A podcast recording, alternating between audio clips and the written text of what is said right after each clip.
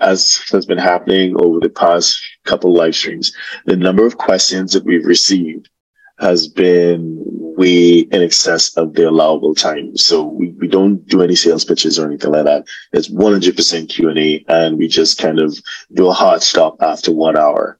And I guess it's uh, a testimony to how hungry eh, people are for accurate information that we just receiving so many requests. So as a result, what I decided to do is go through some of the questions that we didn't have a chance to cover in the live stream and not give a definitive answer, but speak to the main issues that you should consider as you decide the best way forward and you engage your preferred tax advisors.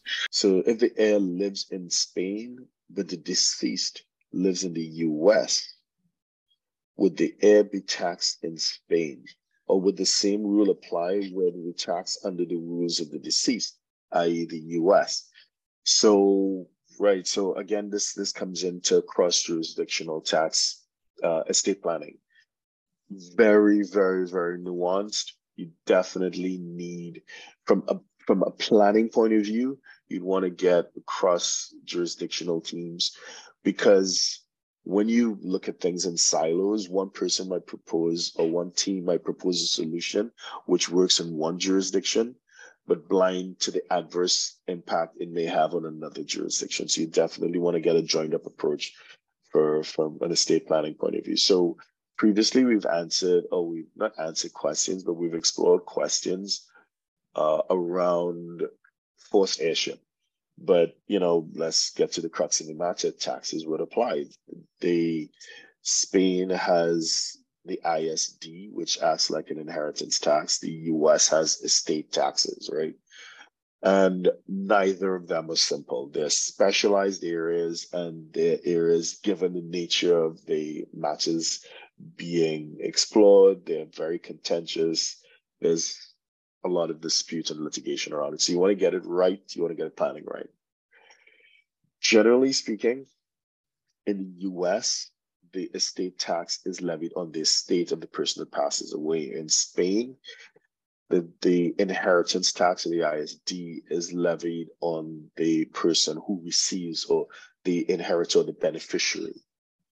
So that that that's something to, to keep in mind. So there are situations where someone is resident in one jurisdiction, the assets may be another, and it may be subject to double taxation. But there are agreements in place that would allow for some sort of offset. So, uh, but again, just to minimize that, you want to be proactive and get that kind of settled and ironed out in the planning phase rather than be reactionary after the fact, right? So you'd want to that'd be one of the issues to look at. Would is there any potential for double tax?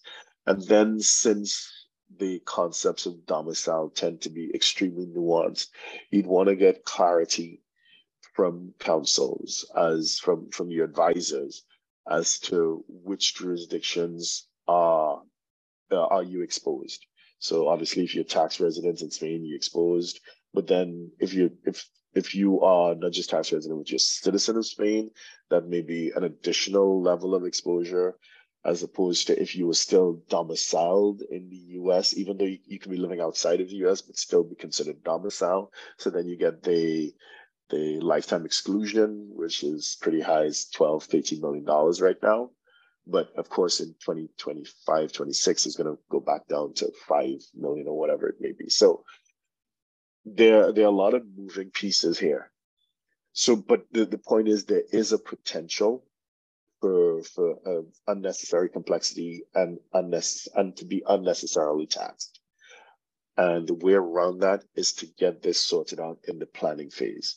But in the scenario where you discuss, which you you outlined, where the assets lie in the US, so the US situs assets, you didn't specify what they are, but the US situs assets and the person that benefits from them, the person who's inheriting them, they are based in Spain, then yes, you can be looking at taxation in both jurisdictions. So again, just stepping back as part of the pre-immigration planning process, you're not just looking at the logistics or the immigration side, but you're looking at the the tax side, you're looking at the estate planning side, looking at the probate asset protection, you're looking at the cross jurisdictional consequences of moving from one place to another or being resident in multiple jurisdictions because many of our clients are indeed resident in multiple jurisdictions. I'm resident in multiple jurisdictions. Chances are you are as well. So don't wait for the unfortunate situations to occur. Definitely seek advice in advance. Hope that helps, Anthony. So if you're a six, seven, or eight figure investor, entrepreneur, or business owner who needs a tailor made solution from a qualified team of professionals, we can help you achieve the international lifestyle, the freedom, and even the tax savings you're looking for. Visit us at htj.tax and live that international life.